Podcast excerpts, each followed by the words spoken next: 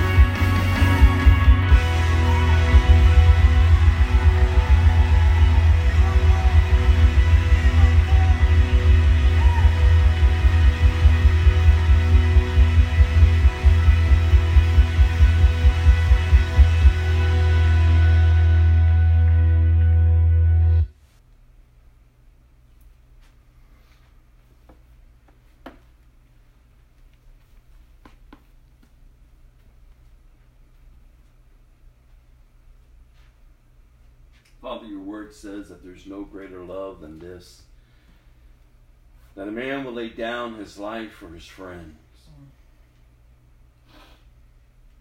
God, you willingly came, Lord Jesus, laid your life down for us.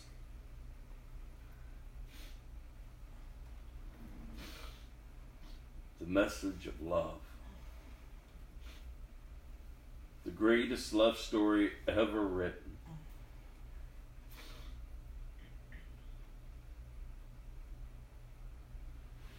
Thank you, Father, that your word declares that your love endures forever, and that it's your will that none shall perish. You loved us, yet though we were still sinners, still rebellious towards you, you displayed your love to us. And you continue to display it day in and day out.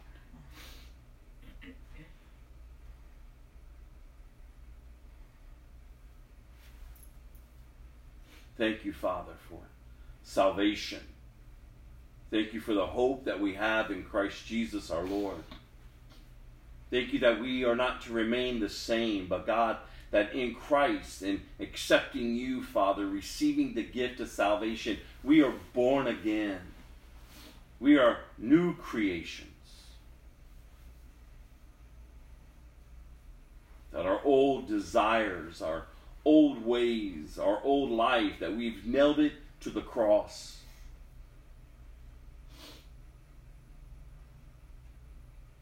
The freedom that is in Christ. We are no longer slaves to sin or to death, but that we are freed and free indeed.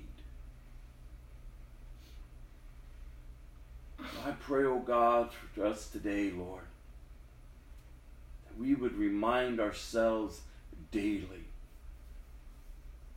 God, that we humble ourselves daily, that we recognize that we are poor in spirit, God, that we submit ourselves to you, and we walk in freedom, and that we will proclaim the good news that is only found in Jesus.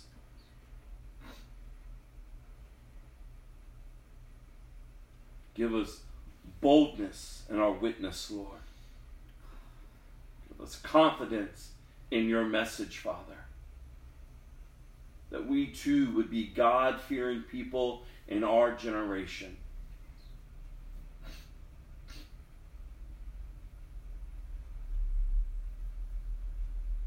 Find us faithful, Lord, I pray.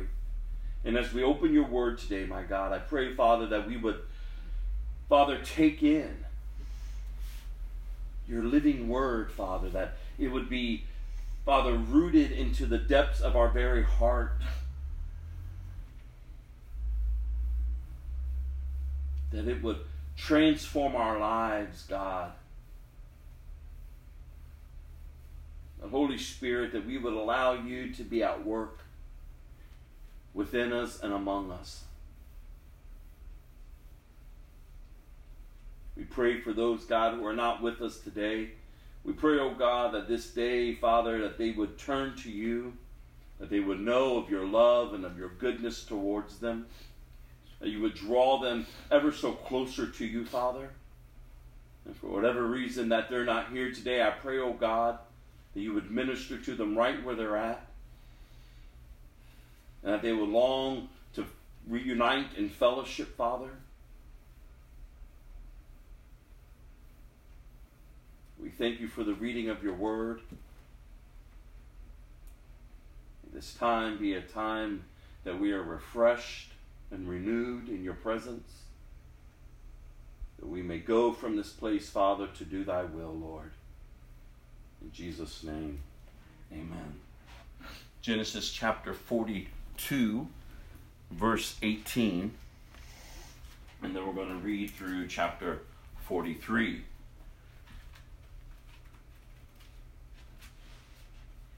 We left off with Joseph putting his brothers into prison. Remember, they appeared before him, not recognizing him, but he recognized them. And again, we see that Joseph is a righteous man. He fears God. He, he's lived for God in his generation. And again, this is the encouragement that we too can live righteously in our generation. We can live with the fear of God, knowing the love of God, having the good news to share, to live a life in front of others that our lives may reflect Christ to them. Joseph went through a lot as we've studied and as we've read.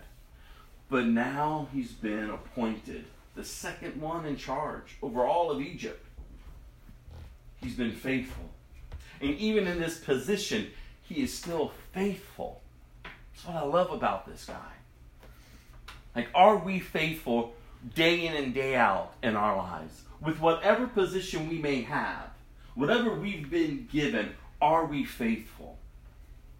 And if we're not, it's not to, to beat ourselves down and, and, and to, you know, play that game that we do where we just waller around in it.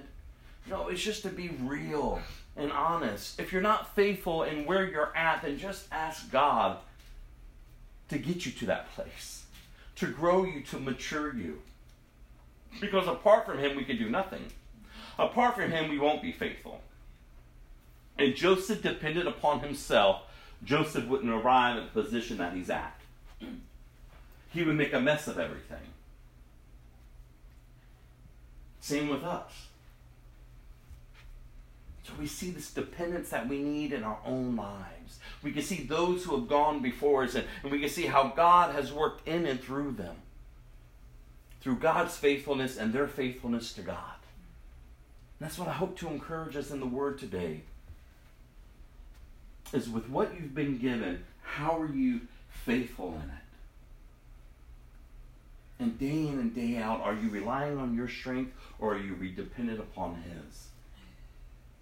Seek the Lord, and He will be found if we seek Him with our whole heart. If we allow Him to have every area of our lives, so that He can bring about what He has purposed for us. So remember, don't forget, and I've been thinking about this this week, is, you know, He's prepared good works for us to do. He's prepared. Even before we were placed in our mother's womb, He has prepared good works for us to do in this generation. Oh God, make us faithful to what He has called us to. Not to what we called ourselves to, but to what He has called us to. Joseph is faithful. And remember last week I encouraged you. Some you may you may read the account as we read last week and wonder why is he doing this to his brothers? No, he's not doing what he did to his brothers out of bitterness, out of anger. No, it's all about reconciliation. His father is still alive. He has a younger brother he's never met. He longs to be connected again to his family. It's all about reconciliation. And that's what we know of our God. He is a God that redeems, He's a God that reconciles. In fact, the ministry, the Bible says that each of us as Christians have been given is the ministry of reconciliation. Each of us have that. That's what we've been given. And we're to go and we're to preach the good news so that others can be reconciled to God through Jesus Christ. Now, we're all going to do it differently because we're all gifted differently. But that should be the forefront of our thoughts each and every day. That ministry of reconciliation. We're all called to it, we've all been given it. Go forth, reconcile others by proclaiming the good news, the gospel of Jesus Christ. Because it's only through Christ that men and women can be reconciled back to God. That wholeness, healing that comes from Christ. Like we come to church, you know, and as Christians, we come to church to be encouraged, to, to be among fellowship. But the lost need to come to church. We welcome the lost. We welcome the sinners because we want them to hear the good news. Not everyone is going to accept Christ. Not everyone will hear the message of the gospel and see it for what it is. It'll either melt their hearts to draw them even closer to Christ and accept Christ, or it will harden them and they will turn from Christ because they long to remain their own. The call of a Christian coming to Christ is that you die to yourself. You see your need for a Savior. You're not fighting to stay in control. No, you're laying everything down because such great love has been revealed to you. And your response to that is with love, laying your life down. You're not your own any longer. And you're learning to live differently. You know, you're learning to grow, you're learning to mature. This is the hope that we have that's found in Christ. But today we're opening up and we're seeing Joseph. Verse 18 On the third day, Joseph said to them, I am a God fearing man. If you do as I say, you will live. If you really are honest men, choose one of your brothers to remain in prison. The rest of you may go home with grain for your starving families, but you must bring your youngest brother back to me. This will prove that you are telling the truth and you will not die. To this they agreed. I was reading different commentaries this week on this, and it's interesting that he says to them, I'm a God fearing man. He lays out this declaration I'm God fearing. Remember, they don't know who Joseph is. Joseph says, I'm going to honor the, my word to you. I love that. I love the confidence that he has, not in and of himself, where it's prideful, but his confidence in God. Like he's not boasting of himself. He's boasting of his God, like, I fear God. I'm a God fearing man. So you can trust the words in which I'm saying to you. I said, wow. To be able to have that type of character. Like, do people hear your words? Does it match your life? So important that they do. But as I, as I was studying and, and, and looking at all these different commentaries, it's interesting that a lot of them said that as he's having this interaction with them now, he wants to see if they're changed men. And I love that picture. This will prove that you are telling the truth and you will not die. To this they agreed. He said, Have they changed? Are they still the same manipul- manipulative, you know, deceptive, you know, hateful, murderous men? Because you remember what they did to Joseph. They hated him. They wanted him out of the picture. He wants to see if there's a change of heart in them.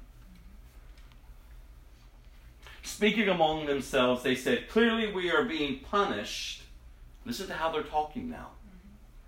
Clearly we're being punished because of what we did to Joseph long ago. We saw his anguish when he pleaded for his life, but he wouldn't listen. That's why we're in this trouble. Didn't I tell you not to sin against the boy? Reuben asked. But you wouldn't listen, and now we have to answer for his blood. Listen to this conversation they're having. They're recognizing wait a minute, this is being done to us for a reason. You can see that they have laid, they, they, they, they've within themselves, maybe even discussed within themselves the issue of Joseph over these years. Because look how easy it was for it to come right back into the forefront of who they were. They knew they did wrong. Their intention at that time was to get rid of him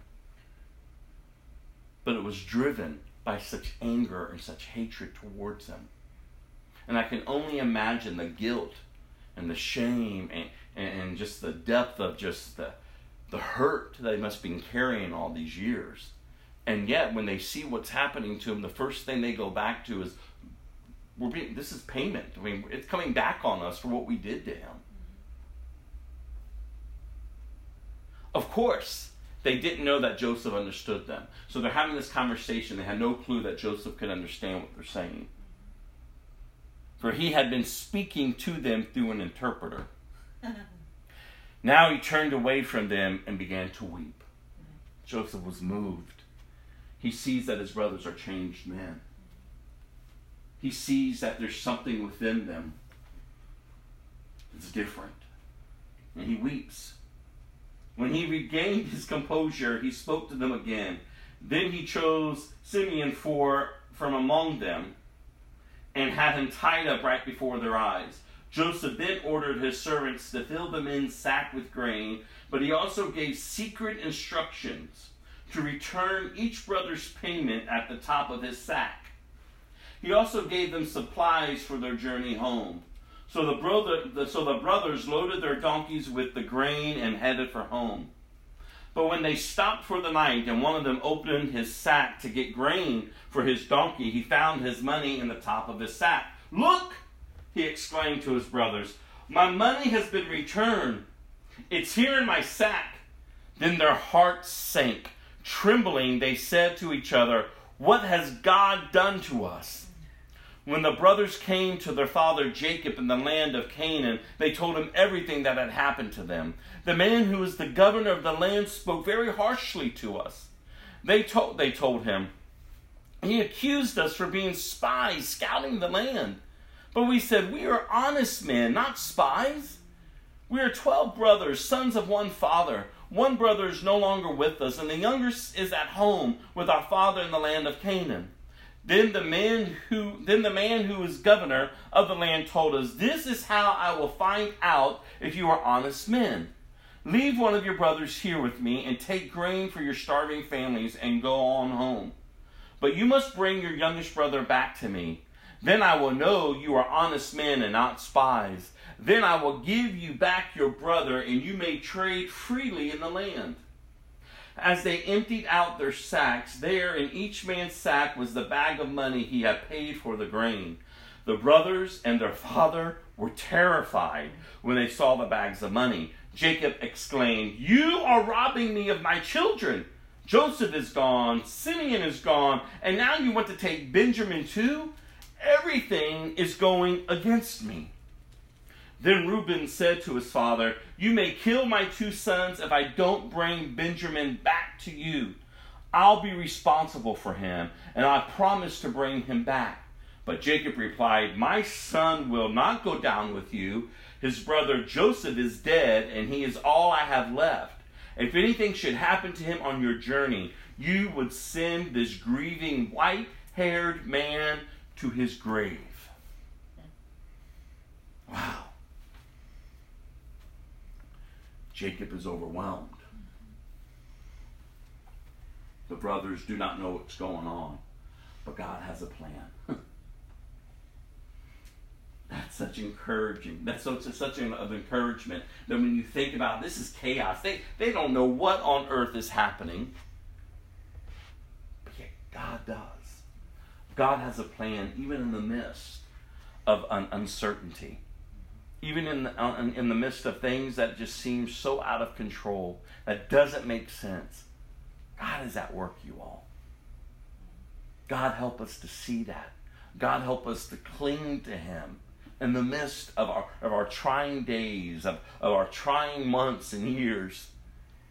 God help us to abide in Christ, to trust in Him.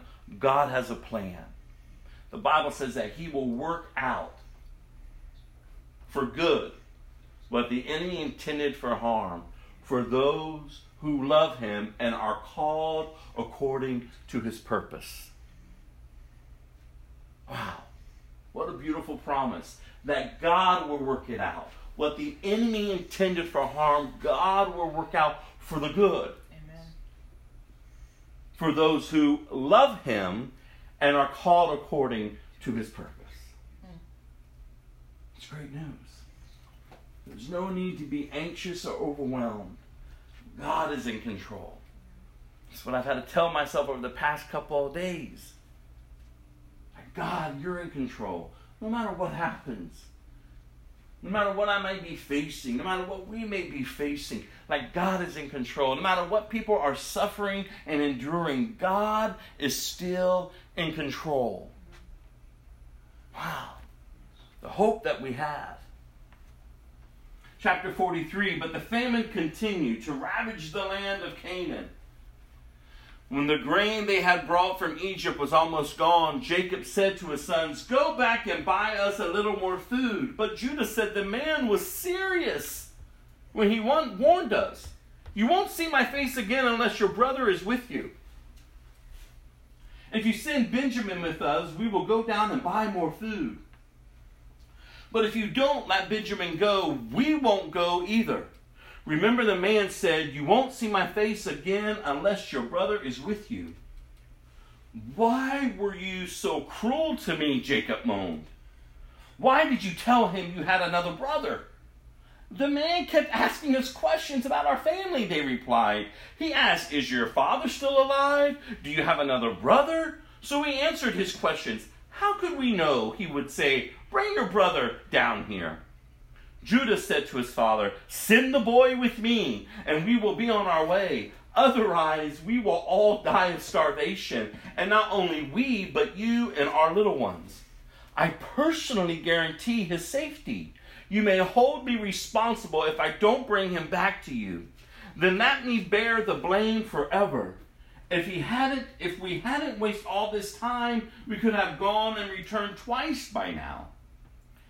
So their father Jacob finally said to them, If I can't if it can't be avoided, then at least do this. Pack your bags with the best products of this land. Take them down to the man as gifts balm, honey, gum, aromatic resin, pistachio nuts, and almonds. Also, take double the money that was put back in your sacks, as it was probably someone's mistake. Then take your brother and go back to the man. May God Almighty give you mercy as you go before the man, so that he will release Simeon and let Benjamin return. But if I must lose my children, so be it. So the men packed Jacob's gifts and doubled the money and headed off with Benjamin. They finally arrived in Egypt and presented themselves to Joseph. When Joseph saw Benjamin, with them, he said to the manager of his household, These men will eat with me this noon. Take them inside the palace, then go slaughter an animal and prepare a big feast. So the men did as Joseph told him and took them to Joseph, into Joseph's palace. The brothers were terrified when they saw that they were being taken into Joseph's house. It's because of the money someone put in our sacks last time we were here, they said. He plans to pretend that we stole it. Then he will seize us, make us slaves, and take our donkeys. The brothers approached the manager of Joseph's household and spoke to him at the entrance of the palace. Sir, they said, we came to Egypt once before to buy food. But as we were returning home, we stopped for the night and opened our sacks. Then we discovered that each man's money, the exact amount paid, was in the top of his sack. Here it is. We have brought it back with us. We also have additional money to buy more food. We had we have no idea who put our money in our sacks. Relax. Don't be afraid, the household manager told them. Your God, the God of your father, must have put this treasure into your sacks. I know I received your payment. Then he released Simeon and brought him out to them. Always fascinates me that these people who are not worshiping the God, the God, the one true God, yet they, they, they speak of him. Like, your God did this for you. He had no clue, this household servant, he had no clue that Joseph put the money back in. But I love the fact that he says to these brothers, relax, don't be afraid your God, the God of your father, must have put this treasure into your sacks. Wow. An unbeliever encouraging believers, if you would, in their God.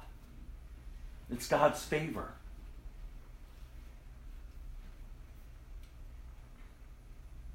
When Joseph came home, they gave him the gifts they had brought him, then bowed low to the ground before him. After greeting them, he asked, How is your father? The old man you spoke about, is he still alive? Yes, they replied, Our father, your servant, is alive and well. And they bowed low again. Then Joseph looked at his brother Benjamin, the son of his own mother. Is this your youngest brother, the one you told me about? Joseph asked. May God be gracious to you, my son. Then Joseph hurried from the room because he was overcome with emotion for his brother. He went into his private room where he broke down and wept. After washing his face, he came back, keeping himself under control. Then he ordered, Bring out the food. Ah, what a beautiful picture, you all. Like he's so overwhelmed. He's looking at his little brother, who he's never met. Maybe over the years he, he longed to know what was going on with his family, to be reconnected, to be reestablished with them. And now finally there they are before him, and this younger one is there now. And he's so overwhelmed. Beautiful picture of him weeping. Such emotion. I can't, I can't even imagine what he had to endure through the years. But even having that type of deep grief, that sense of, of loss and isolation, he didn't allow it to control him. He didn't grow bitter. He, he didn't complain and murmur. He didn't fault find and say, Poor me, my poor life. No, he trusted in God. He served faithfully. He got up each and every day and he was faithful in what he was given. God, help us to not allow uh, the past or the hurts or the wounds to keep defining our days, to order our steps. No, who, who God orders our steps, not our past, not our wounds, not our insecurities. No, God orders our steps. Doesn't mean you won't have the hurt and the pain, but the pain and the hurt won't have you. He carried this for quite some time. And I love the fact that he stepped away privately. He wept. He washed his face. He gained his composure. And he went back in because he's still faithful to what is purposed reconciliation. the waiters served Joseph at his own table, and his brothers were served at a separate table. The Egyptians who ate with Joseph sat at their own table because Egyptians despise Hebrews and refuse to eat with them. Makes me, I did the same thing when I read that too. I kind of chuckled. I said, that's amazing. They despise the very one in whom they're serving. They despise the one who's in second in command. They'll serve him faithfully, but we're not eating with you. but they still had that against them. Joseph told each of his brothers where to sit. And to their amazement, he seated them according to age, from oldest to youngest. And Joseph filled their plates with food from his own table, giving Benjamin five times as much as he gave the others. So they feasted and drank freely with him. Isn't that beautiful? I love this picture. I love this picture of, of breaking bread, of eating, and, and, and, and they're freely just enjoying themselves. Isn't that a beautiful picture of what Christ does for us? He calls us to his table. Take your place. Take your place. I've prepared this table reminds me of this visual that we read in Psalm 23 that, that the table is prepared for us even in the midst, in the presence of our enemies. He says, Come, come, dine with me and enjoy it. That's how our Christian walk should be. We should be enjoying this newness of life. It shouldn't be a burden. It shouldn't be this weird thing that we make it. No, we should freely come. Come to the table. Enjoy what Christ has given us. Hold your head up. Walk straight. enjoy it. Let people see the confidence that you have in your God, the freedom that He gives that is being expressed through our lives. Because then they see something different in us. What is it about you? It's not about what, it's about who. Let me tell you of the one who has done great things. Not, but not just for me, but for you as well. But this beautiful picture of fellowship, of breaking bread, of eating together, of enjoying each other's company. They went from fear to from the unknown to the known, being accepted. From darkness, if you would, to light. They were bound by such fear. They did not know what was going on, but in a second, in a moment's time, everything shifted and turned. And here they are at this table, at this feast, and they're accepted. Ah, it's a beautiful picture, you all. Go to Matthew chapter 13, verse 47.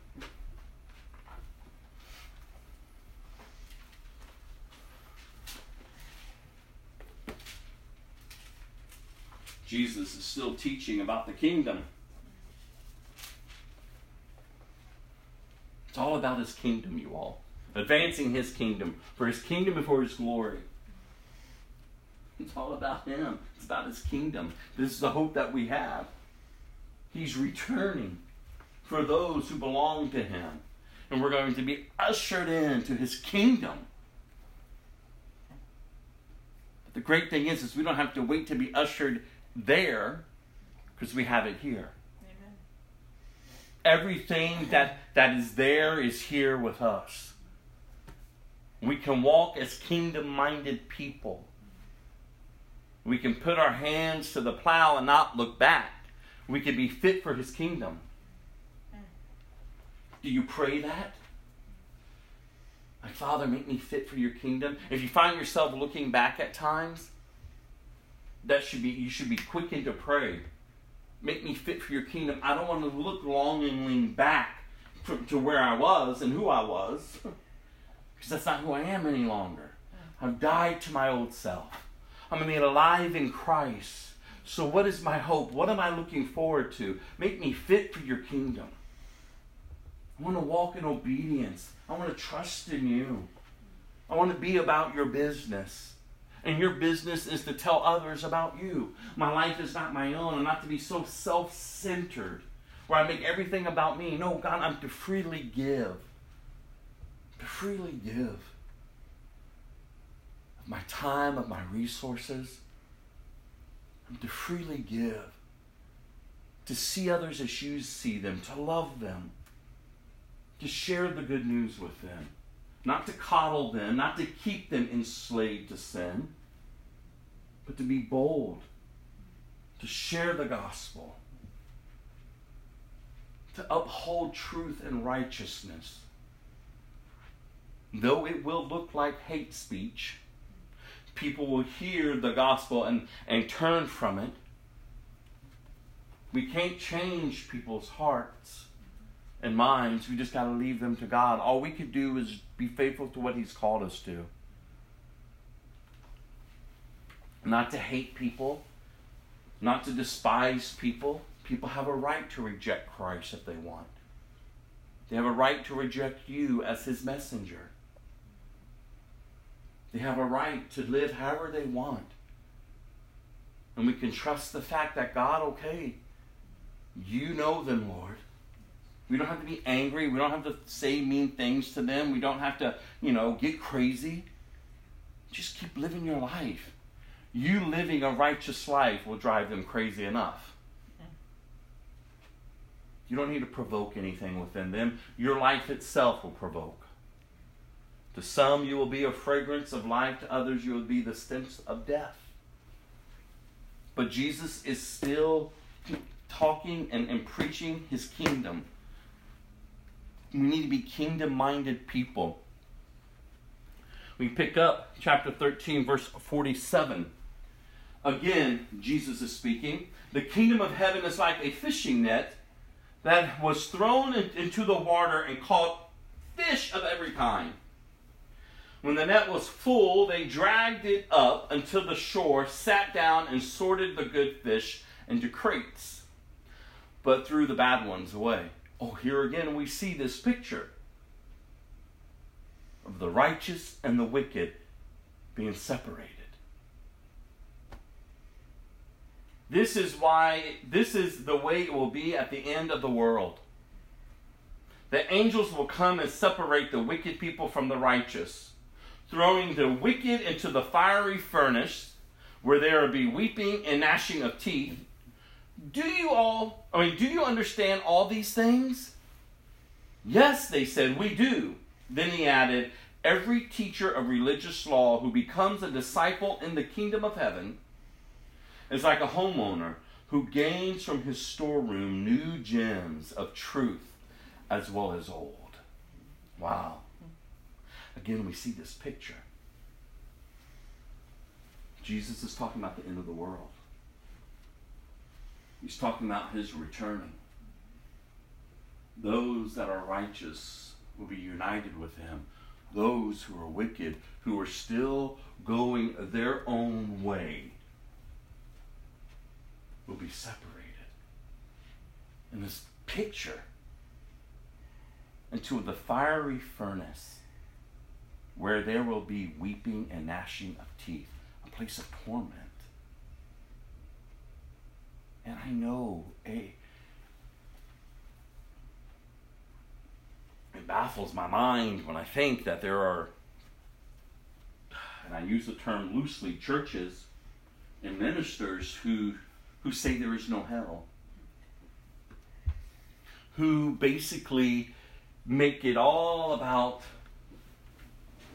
this kumbaya type feeling and story that we're all just marching in to eternity in heaven into the kingdom of God. You don't see Jesus preaching that. Like it's his kingdom. You would think if that's how his kingdom was to be, that that's what he would have came to do. I don't. It, it, blows my mind. You see the level of deception where people's eyes are blind. You can just hear people talk of what they believe and how they believe. Oh, I don't think there's really a hell. Oh yeah, no, no, it's already. And, and they got all these con- these thoughts and these concepts of what they believe, and they truly believe it, and yet it's so contrary to God's truth. Like if Jesus is teaching it, if Jesus is asking his disciples, Are you getting this? Mm-hmm. like, are you understanding this? Like, it would do us good to understand it. Like, there's an urgency of the hour. Like, deception is running amok in our generation, and it's only going to get worse. That's why we must have understanding. We must have discernment and wisdom to be about our Father's business, to get out there, to be His hands and His feet, to be His mouth, to speak the words of truth and of life. Remember, Jesus says they're going to hate you because they hated me. The world at that time and the people of that time despised Jesus. They thought him to be a lunatic. They killed him. And they thought that they rid the world of him. but oh no, on the third day, he rose again. And the church, when he ascended into heaven and he told them to go wait, and the Pentecost happened, the church was birthed, and now you have all these people from then until now and until he returns sharing the good news of Jesus. You can't silence him. You can't silence the church. You can't destroy his word. It's the living word. It has endured through time. This is what we've been engrafted into. He says, if they've done it to me, they're going to do it to you. If they don't accept your message, it's not that they're not accepting you. So don't get don't take it so personal. Just keep going, shake the dust off your feet, and move on. There's work to do. There's work to do. There's work to do. To work. There's work to do. Work while it's still light. Work while you still have the opportunity to tell others about Jesus. There needs to be a sense of urgency within us, day in and day out, to tell the truth about Jesus. To not just get so caught up in society. Lord, if I keep hearing all these things that people are saying and doing, trying to blend the world with Christ trying to give rights to others that you can continue to be this way and do this and do that and still be engrafted into his kingdom. It's all lies. We have to understand that the enemy knows his time is near and deception is growing at an alarming rate. And so we have to get up over ourselves, over our circumstances, and start seeing God, how are you working? Where do you want me, God? How am I to position myself today? Find me faithful today, God. How am I to serve? There's an urgency. There's an urgency. And we and we should be we should be, you know, drawn into that, not overwhelmed, but a, a, a healthy sense of urgency. But there's work to do because you don't know when that person's going to take their last breath. We don't have time to coddle people and just pat people on the back. No, if they're not living right, if they're not in Christ, there needs to be a sense of urgency. And again, not to beat them down with the Bible, not to, you know, do it like a, the, the crazies that do it, but the sense of urgency to build relationships with people, to talk to people, to get to know them, to share with them. It's a sense of urgency to let others know about Jesus. When I think about that street preacher who was, stand, was standing there as people in Las Vegas were f- flooding into that concert, and he stood there and he was preaching truth to them. He was moved with compassion to preach the truth. And it may offended people because truth will offend people who want to do what they want to do.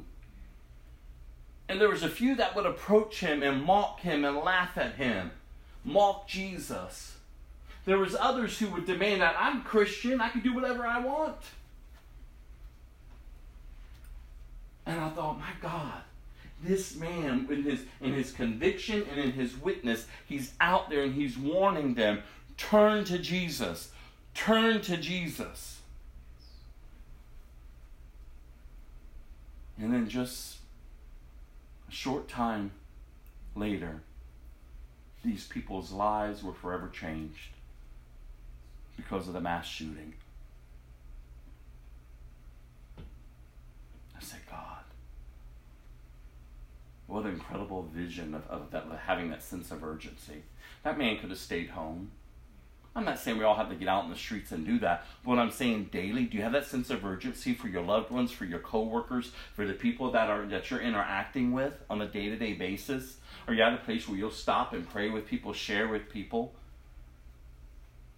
Like having that sense of urgency. You heard him. He was passionate when he was pleading with them. Come to Jesus.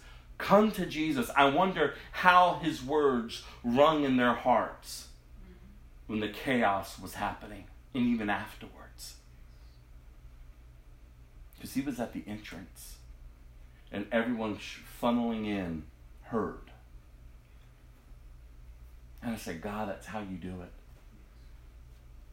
That God gives us the opportunity to know him, to hear about him day in and day out as we're going along our way.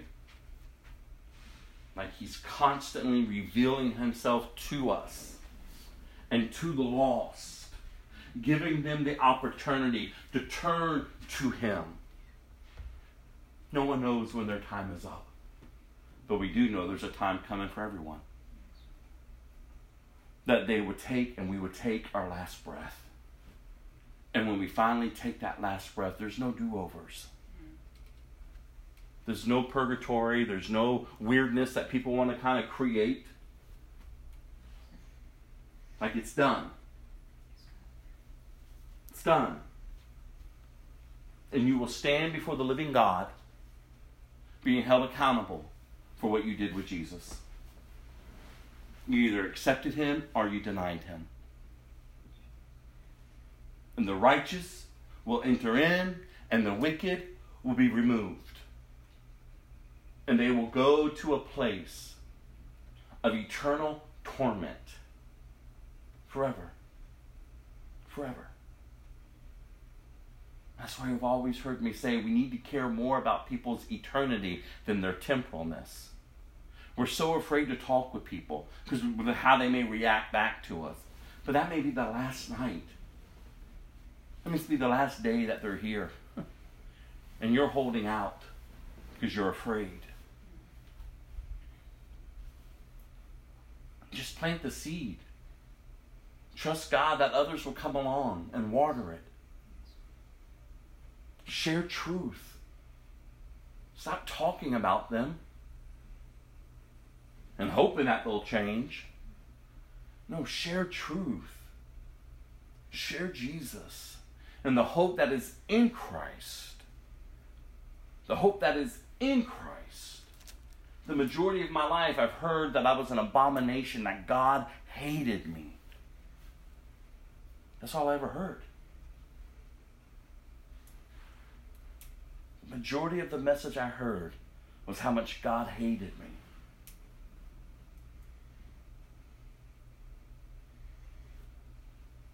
But it wasn't till the message of truth really came. Yes, you are a sinner. Yes, I am in rebellion towards God and His kingdom. And in that, I deserve to be punished. I will suffer God's wrath. I will be separated from eternity. God hates what I'm doing. I am wicked before the eyes of God. And God knows this about you, Rob. But in this knowledge of this, He's made a way through His Son Jesus. Like Jesus endured the wrath that you should because of His great love for you. And it's through Christ you now can choose to love God. You don't have to remain rebellious. You don't have to remain an outcast. No, you can be engrafted in to his family. Wow. And nothing of what I done or could do, it's all what Jesus did. This picture of such love and the picture of such great wrath. We need to see them both to truly get the fullness of who He is. To get the fullness of what was done through Christ, what He had to endure, what He willingly laid Himself down to do. So that's all of us, because we're all sinners, we're all born into this nature that is in rebellion towards him. But he says, No, no, I've made a way. It's through my son. What? And having that exposed, having your eyes open to it, like, wow, why would I settle for myself? Why would I settle for the temporalness of life? Why would I settle to remain in rebellion? To be wicked when God has made a way, knowing that I never could, knowing that you never could, but He made a way for me and for you, and it's through Jesus. So we don't remain rebellious. We don't try to hold on to our lives. No, we freely lay them down because as He's expressed it, we express it. This love is being expressed through all creation such great love. The hope that's in Christ. The laying of our lives down because He laid His down for us. And so we just respond and we go forward, living as righteous ones, not none of our own strength, but empowered by the Holy Spirit. He's given us everything we need to live a godly life. So we walk in the Spirit habitually so that we won't gratify the desires of the flesh. If you're gratifying the desires of the flesh, if I'm gratifying the desires of the flesh, then I'm not walking in the Spirit. We must grow, we must mature. Like I said a couple weeks ago, Rather, you're a young Christian or middle aged Christian or an older Christian. We're at different levels in our understanding and our maturity, but we all have the same thing in common. We're all to be pursuing righteousness and living righteously, doing what's right. Now, we're made right with God through Jesus, not out of our works. We're not working to be right with God because we can't. But because of Jesus, we are right with God. And so, with that status, with this identity, we begin to change to do what's right. We're not forced, it just comes. You just sow into it, and you get it, and you walk it out. So, it's not about us trying to do good, to, to remain in Christ no, you're secured in Christ. Now you just live it out. Just as you were when you were in total rebellion, you learned the ways of the rebellious, of the rebellion, and you lived that way. So it is now. You learn the ways of his kingdom, and you just live righteously. You just live for Christ. When Jesus had finished teaching, verse 53, these stories and illustrations, he left the, that part of the country. He returned to Nazareth, his hometown. When he taught there in the synagogue, everyone was amazed and said, Where does he get this wisdom and power to do miracles? Then they scoffed. He's just a carpenter's son, and we know Mary, his mother, and his brothers James, Joseph, Simon, and Judas. All his sisters live right here among us. Where did he learn all these things? And they were deeply offended and refused to believe him. Then Jesus told them, A prophet is honored everywhere except in his own hometown and among his own family. And so he did only a few miracles there because of their unbelief. wow. Rejected by those who knew him. And that became a stumbling block for them. We know him, we know his family. He's just a carpenter's son. Where is he getting all this from? And they didn't believe. The ones that know you the most, most likely will be the ones that you won't be able to reach because they're going to remember you. so don't take an offense at that. And we also learn a lesson here that our unbelief can hinder what God wants to do in our lives. God is not holding back to be a, a mean father. He wants to freely give, but he can't work amongst unbelief. We must walk by faith and not by sight.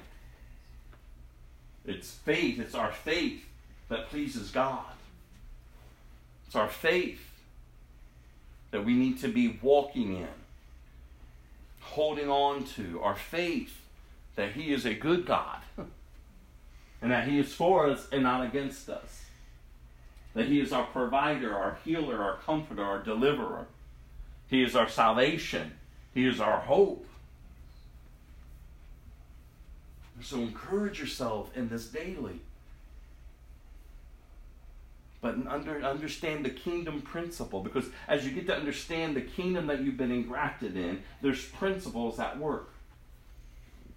And where there is unbelief, God cannot move. And we see this here. He only did a few because of their unbelief. We're going to go through start chapter 14 and only go to verse 12. When Herod Antipas, the ruler of Galilee, heard about Jesus, he said to his advisers, This must be John the Baptist raised from the dead. That is why he came, can do so do such miracles. For Herod had arrested and imprisoned John as a favor to his wife Herodias, the former wife of Herod's brother Philip. John had been telling Herod, It is against God's law for you to marry her. Herod wanted to kill John, but he was afraid of a riot because of all the people believed John was a prophet. But at a birthday party for Herod, Herodias' daughter performed a dance that greatly pleased him. So he promised with a vow to give her anything she wanted. At her mother's urging, the girl said, I want the head of John the Baptist on a tray. The king regretted what he had said, but because of the vow he had made in front of his guests, he issued the necessary orders. So John was beheaded in prison, in the prison, and his head was brought on a tray and given to the girl, who looked, who took it to her mother. Later, John's disciples came for his body and buried it. Then they went and told Jesus what had happened. John the Baptist, the one that came to prepare the way for Jesus, the one that preached the kingdom of God with such boldness, calling people to repentance, to be baptized. And this is how his life ended. He was bold in his witness. He didn't gain a, an earthly palace. He didn't gain earthly wealth.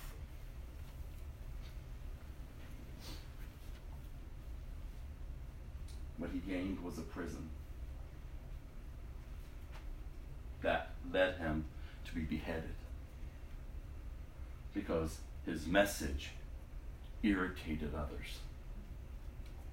They hated to be told that they were wrong and that they weren't living right.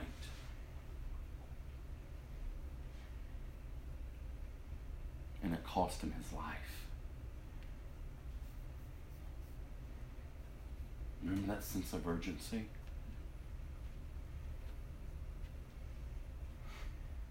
There's work to be done. And in doing the work, it may not go the way you think, but it'll go the way God has planned if you're faithful. John the Baptist was faithful, and they led him to a prison, ultimately to be beheaded. The church, throughout the years, people have remained faithful, not to cling so tightly to the things of this temporal world but to hold tightly to the things of the kingdom of God, and has led them to their death, to imprisonment, to running from one place to another for safety, to having their wealth and their possessions stripped of them, to having their families slaughtered in front of them. All because of Jesus the world is not going to accept the message of Christ and the cross. That doesn't stop us from going out into the world proclaiming the message. Because it's the only hope that this world has. And so let us remember the life of John the Baptist and let us pray for boldness. Let us pray for boldness. Let us not condone sin. Let us not unite ourselves with it and just pat people on the back. Let us be bold in our witness. I'm sorry, I cannot go along with you with this. That is a sin against God. I cannot partake of this with you. What you're doing is sin. The church doesn't know. She seems to be confused in this day and age. I mean, I read an article of, of, of, of this popular Christian rapper who, who is now pulling away his stances. He's pulling away from the white evangelical stance on Christ and, and, and, and fellowship. There's such racial division within the church. When is the theology black or white, or Hispanic or German or any other? It's about the kingdom of God. And then, as a white man, if I say that, then I'm told that I don't understand the plight of the black man, or the Latino man, or this man, or that man. What are we doing with each other? In the church. We don't even know how to address perversion in the church. We don't understand. We don't, we're not addressing. We're not. We're not doing what we're supposed to be doing. We're just catering to the world. And the world's looking at us and we don't even know who we are, so how can we testify of the God of who we say we know if we don't know who we are? We know who we are and we have confidence in who we are because we're in Christ, because we know who God is. We have the Holy Spirit, we have His Word, we have been saved. Like we are now engrafted into His kingdom. We are not to remain ignorant. But when you look around, you see what's happening in the church, much less the world, but the church. And I say, God, help us. God, help us to be able to stand with such boldness God help us to be able to open up the Word with other brothers and sisters and sit and open it up clearly and allow the Holy Spirit to bring understanding to our hearts. There is a way in which we are to live. From Genesis to Revelation, it's not hidden from us. It is revealed if we're seeking. Like we have no rights any longer that's why I've always told you whenever you hear the gospel giving you the right to self, you better run from it because it's not the gospel. When you see the gospel that brings division, no matter how people want to sugarcoat it or or polish it up or make it look like oh this is this is uh, the right stance. No, if it's the gospel that brings division, that's not the gospel. Because the gospel doesn't bring division among the brethren. Now, the gospel will divide the righteous and the wicked. Jesus himself said, What do you think I came to bring peace? No, I came to divide those who are with me and those who will reject me. But the, the gospel in itself, the word of God in itself, should not cause such much strife and division among the church. Because remember when we were reading through First John? Like we need to maintain the unity.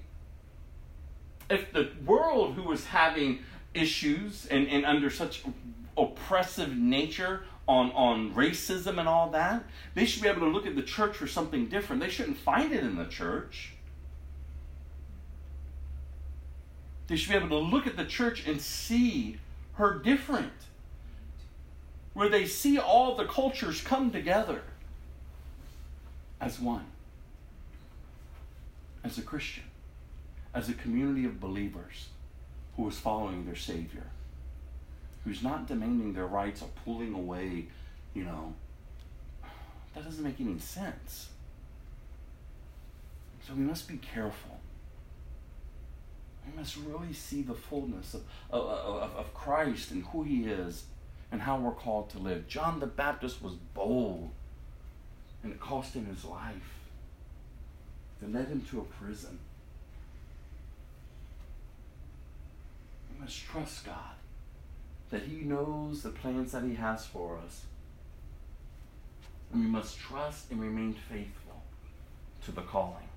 Go to Psalm 18. And we're just going to read 16 through 36. Psalm 18.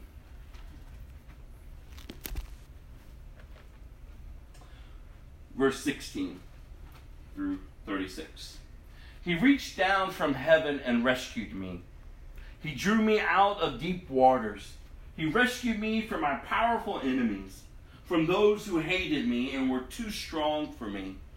They attacked me at a moment when I was in distress, but the Lord supported me. Ah, oh, it's a beautiful picture. He led me to a place of safety. He rescued me because he delights in me. The Lord rewarded me for doing right. He restored me because of my innocence. For I have kept the ways of the Lord. I have not turned from my God to follow evil. I have followed all his regulations. I have never abandoned his decrees. I am blameless before God. I have kept myself from sin. The Lord rewarded me for doing right. He has seen my innocence. To the faithful, you show yourself faithful. To those with integrity, you show integrity. To the pure, you show yourself pure, but to the wicked, you show yourself hostile. You rescue the humble, but you humiliate the proud. You light a lamp for me. The Lord my God lights up my darkness. In your strength, I can crush an army. With my God, I can scale any wall. God's way is perfect. All the Lord's promises prove true. He is a shield for all who look to him for protection. For who is God except the Lord? Who but our God is a solid rock? God arms me with strength. He makes my way perfect. He makes me as sure footed as a deer, enabling me to stand on mountain heights. He trains my hands for battle. He strengthens my arm to draw a bronze bow. You have given me your shield of victory. Your right hand supports me. You help me. I'm sorry, your help has made me great. You have made a wide path for my feet to keep them from slipping. This is our God, you all. Proverbs 4. Verse 7 through 10 is where we're ending.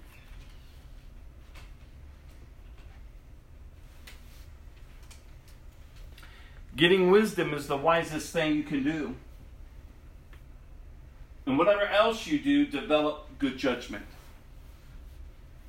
If you prize wisdom, she will make you great. Embrace her, and she will honor you. She will place a lovely wreath on your head. She will present you with a beautiful crown. My child, listen to me and do as I say, and you will have a long, good life. Wisdom, you all. Let's seek for wisdom. We may have sound judgment, that we may walk right and do what's right and live righteously. Because there's work to be done, you all. Yeah? I'll play this last song and then I'll close with in prayer.